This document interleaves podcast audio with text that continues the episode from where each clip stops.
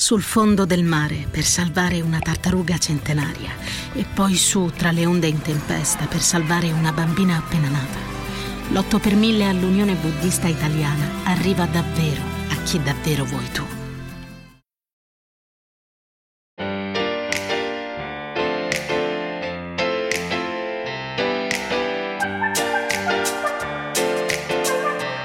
Alcune volte siamo noi i nostri peggiori nemici siamo noi i primi a non credere in noi stessi, a dubitare delle nostre capacità, a metterci in discussione.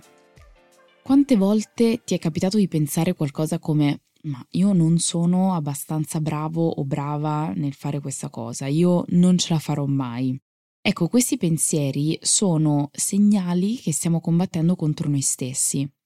Spesso cerchiamo conforto e approvazione agli altri e questo ci sta, però dovremmo essere noi i nostri primi sostenitori, dovremmo essere noi i primi a tifare per noi stessi.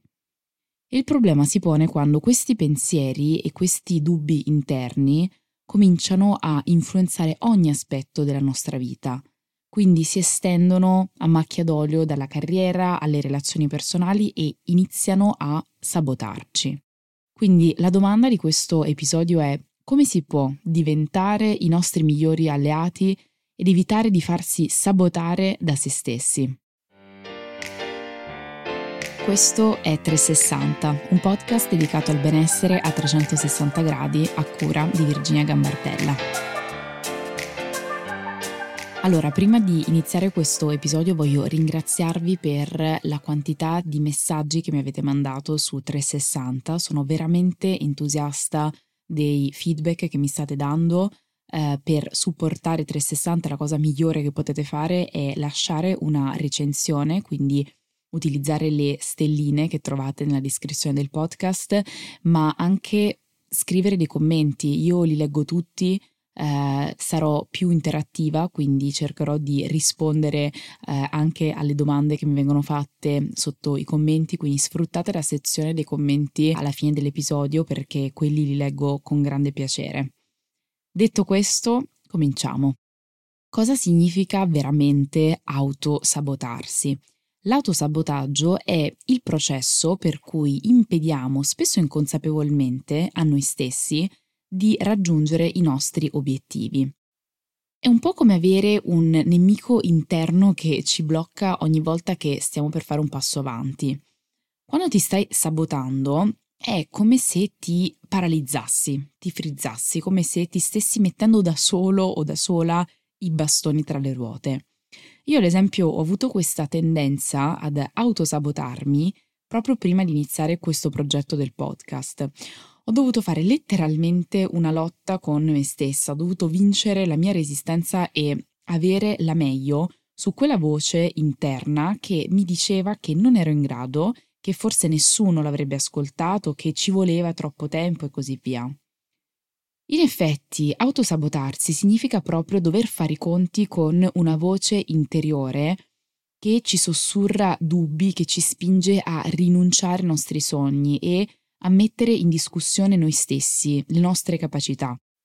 Ce l'abbiamo tutti dentro di noi una sorta di critico interiore e in realtà questo critico interiore nasce come un meccanismo protettivo, nel senso che avrebbe, almeno in origine, lo scopo di aiutarci a capire come conviene comportarsi nelle situazioni in cui ci veniamo a trovare. Ad esempio, quando siamo chiamati a prendere una decisione, questa voce dovrebbe aiutarci a soppesare quale opzione sia la migliore per noi. Non so, mh, mm, devo accettare questa proposta di lavoro o meglio di no? Mi trasferisco in un'altra città o rimango dove sono? Eh, vado all'aperitivo a cui mi hanno invitato o resto a casa? Dico a questa persona che mi piace o me lo tengo per me? Ecco, il nostro critico interiore dovrebbe aiutarci a fare una disamina eh, ragionevolmente oggettiva delle nostre caratteristiche e delle nostre risorse, in modo da fare delle scelte che poi sono più congeniali a noi stessi e da facilitare il nostro passare all'azione nella direzione che intendiamo intraprendere. Nella pratica, però, se il giudizio che diamo a noi stessi è troppo severo, otteniamo esattamente il risultato opposto, cioè ci paralizziamo, andiamo in ritirata. Ora, l'autosabotaggio può assumere delle forme diverse e alcune di queste sono molto più sottili di altre. Per esempio, la procrastinazione è un segnale comune di autosabotaggio. Procrastinazione che significa? Significa che rimandiamo qualcosa che sappiamo essere importante per noi e se lo facciamo è come se ci stessimo ostacolando. Ma la domanda è perché lo facciamo? È forse perché stiamo nascondendo delle paure più profonde. Paura di fallire, paura del giudizio degli altri o anche paura del successo. Per esempio, potresti rimandare l'inizio di un nuovo progetto perché temi di non essere all'altezza, oppure potresti evitare di finire un compito perché temi quella che è la valutazione degli altri. In tutti questi casi la procrastinazione agisce come una sorta di meccanismo di difesa e ci protegge temporaneamente dall'affrontare queste paure, quindi ci tutela dall'esporci a questi timori, però ovviamente questa protezione è solo apparente perché in realtà ci sta ostacolando nel nostro sviluppo, nella nostra crescita personale.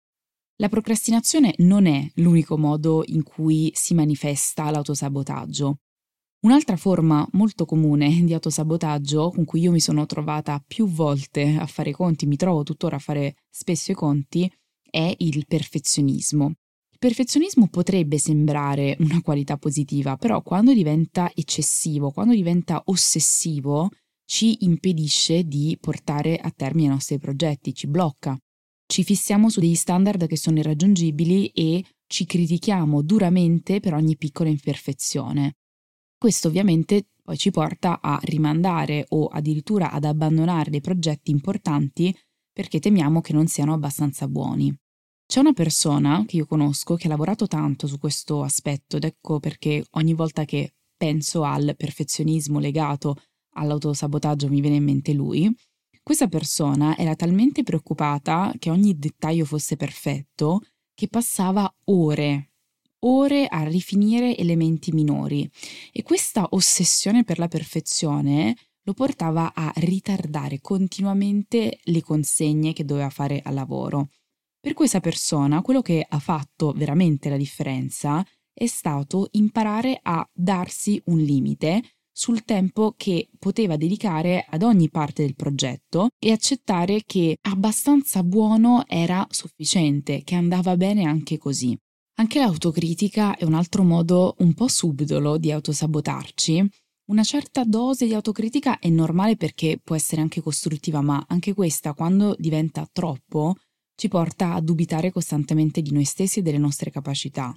E questo dubbio, ancora una volta, ci paralizza, ci impedisce di prendere delle decisioni importanti o di agire per raggiungere i nostri obiettivi. Anche la paura del giudizio è un'altra forma di autosabotaggio comune. Ci preoccupiamo così tanto di cosa pensano gli altri delle nostre azioni che poi finiamo proprio per non fare nulla. Quindi questo ci blocca anche dall'esprimere chi siamo veramente, la nostra vera personalità e di seguire i nostri desideri. Ancora, il confronto costante con gli altri, anche questa è una trappola in cui è facile cadere specialmente nell'era dei social, perché quando ci confrontiamo costantemente con gli altri, tendiamo a concentrarci su quello che ci manca invece di apprezzare quello che abbiamo e quello che siamo e questo può portare a sentimenti di inadeguatezza e di insoddisfazione che a loro volta alimentano ulteriormente l'autosabotaggio.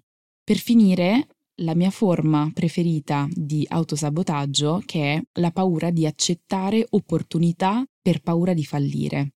Questa occhio perché è veramente uno dei segnali più evidenti di autosabotaggio, quindi la paura del fallimento. Spesso di fronte ad una nuova opportunità ci lasciamo sopraffare dalla paura di non essere all'altezza e poi decidiamo di non prenderla nemmeno in considerazione. La paura del fallimento, pensandoci bene, è forse uno dei maggiori contributi dell'autosabotaggio e su questo tema ci sarebbe davvero tanto da dire, ma in questo contesto mi limito a dire che in generale il fallimento non è una riflessione del nostro valore come persone. Il fallimento andrebbe ripensato semplicemente come una parte del processo di apprendimento, una parte fondamentale del processo di apprendimento. Anzi, mi spingerò a dire che andrebbe proprio integrato nel processo di apprendimento, pensato come una componente necessaria. Ogni volta che falliamo abbiamo l'opportunità di imparare qualcosa di nuovo che ci può aiutare a fare effettivamente meglio la prossima volta. Ora, una cosa importante da riconoscere è che tutti questi comportamenti sono radicati in una profonda mancanza di fiducia di noi stessi e nelle nostre capacità. Spesso questa mancanza di fiducia deriva da esperienze passate o da messaggi che abbiamo magari ricevuto durante l'infanzia. E la verità è che ci sono eventi che lasciano delle cicatrici emotive che poi ci portano a credere di non essere degni di successo o, peggio ancora, degni di felicità. Io voglio pensarmi come capace, io voglio pensarmi come coraggiosa, volenterosa, audace. Io voglio espandermi, non mi voglio comprimere, non voglio dubitare di me stessa, voglio permettermi di essere ambiziosa. E questo è un cambiamento di prospettiva che può sembrare piccolo, ma in realtà ha il potere di trasformare radicalmente come ci approcciamo alla vita.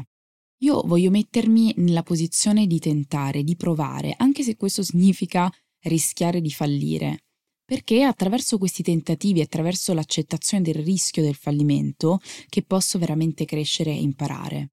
È in questo processo che posso scoprire quanto sono veramente forte, questa è la mentalità che voglio adottare, una mentalità di crescita, di possibilità, di speranza.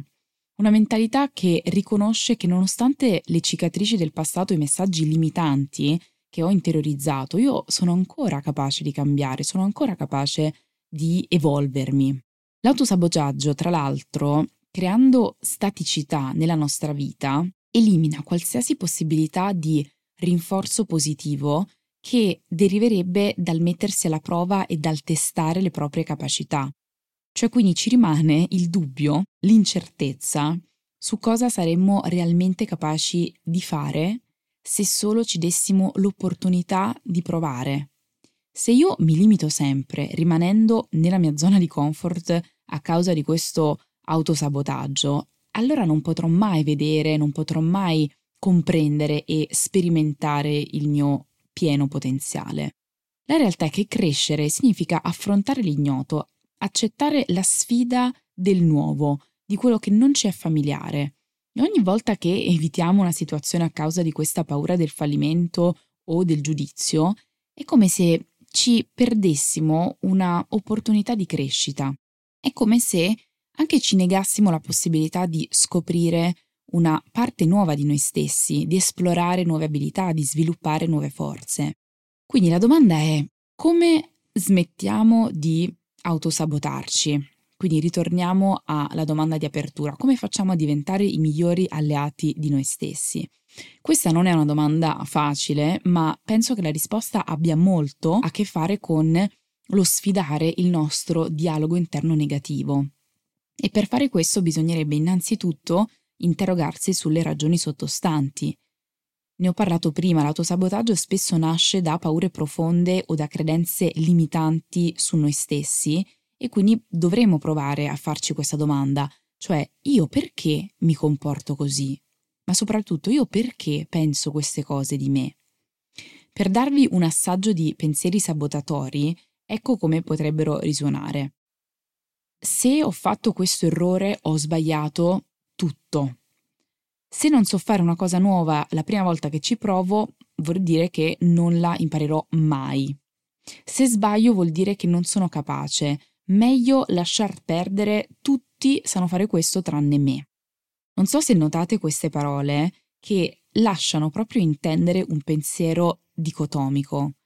Parole come mai, parole come tutto, parole come eh, tutti tranne me.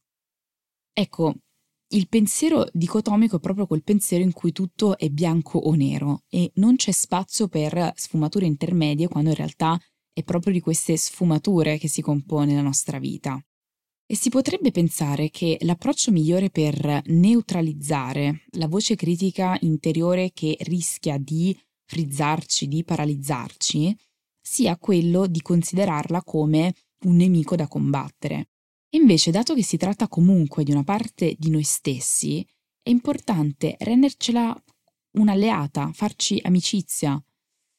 Bisogna quindi trasformare questo critico interiore in una sorta di mentore, una sorta di guida, una voce interiore che ci incoraggia, che ci aiuta a cimentarci in cose nuove, che ci permette di cogliere tutte quelle opportunità che la vita ci sta offrendo.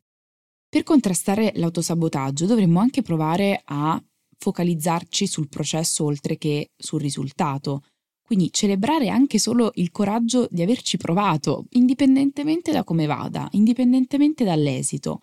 Ogni sforzo, ogni tentativo è comunque un passo in avanti. È l'atto di superare i nostri limiti, non necessariamente il raggiungimento di un obiettivo specifico che ci fortifica e ci fa crescere. Questa cosa la ripeto perché secondo me è molto importante. È anche solo il tentativo aver provato a superare i nostri limiti, non necessariamente essere arrivati da qualche parte che ci fortifica e ci fa progredire. Ora, un ultimo consiglio che è sempre valido, ma ancora di più quando si tratta di autosabotaggio, ed è cioè praticare l'autocompassione. Ti faccio un esempio, se un tuo amico, se tua sorella, tuo fratello, un tuo familiare, una qualunque persona vicina a te, un giorno ti dicesse ma sai che ho pensato? A me piacerebbe davvero tanto cimentarmi in questo progetto, lanciare questa nuova iniziativa. Ecco, tu gli diresti o le diresti mai una cosa di questo tipo? Guarda, secondo me è proprio inutile che ci provi perché, te lo dico, non ce la farai mai. Ora, è ovvio che bisogna cercare di fissarsi degli obiettivi realizzabili, forse questo io lo stavo anche dando per scontato, ma quello che voglio dire è che dovremmo trattarci perlomeno con la stessa gentilezza e con la stessa comprensione che riserviamo agli altri. Autocompassione non significa indulgere in scuse per non fare le cose, ma significa trattarci con cura e con rispetto, soprattutto quando ci mettiamo in posizione di difficoltà, quando affrontiamo le nostre sfide. È normale avere paure e incertezze, ma non dobbiamo lasciare che queste poi prendano il sopravvento e soprattutto non dobbiamo incolparci per assumere determinati atteggiamenti. Quindi quando ci troviamo di fronte a questa voce critica interiore che ci dice ah non sei abbastanza, non ce la farai, noi proviamo a rispondere questa, questa cosa. Io sto facendo del mio meglio. Posso imparare da questa esperienza, ma intanto sto facendo del mio meglio. Ce la sto mettendo tutta. Un ultimo aspetto importante è creare una visione positiva del futuro perché spesso tendiamo molto a concentrarci su quello che potrebbe andare storto, invece proviamo a pensare a che cosa potrebbe andare bene. Questa visione positiva infatti può essere una fonte di grande motivazione e ispirazione.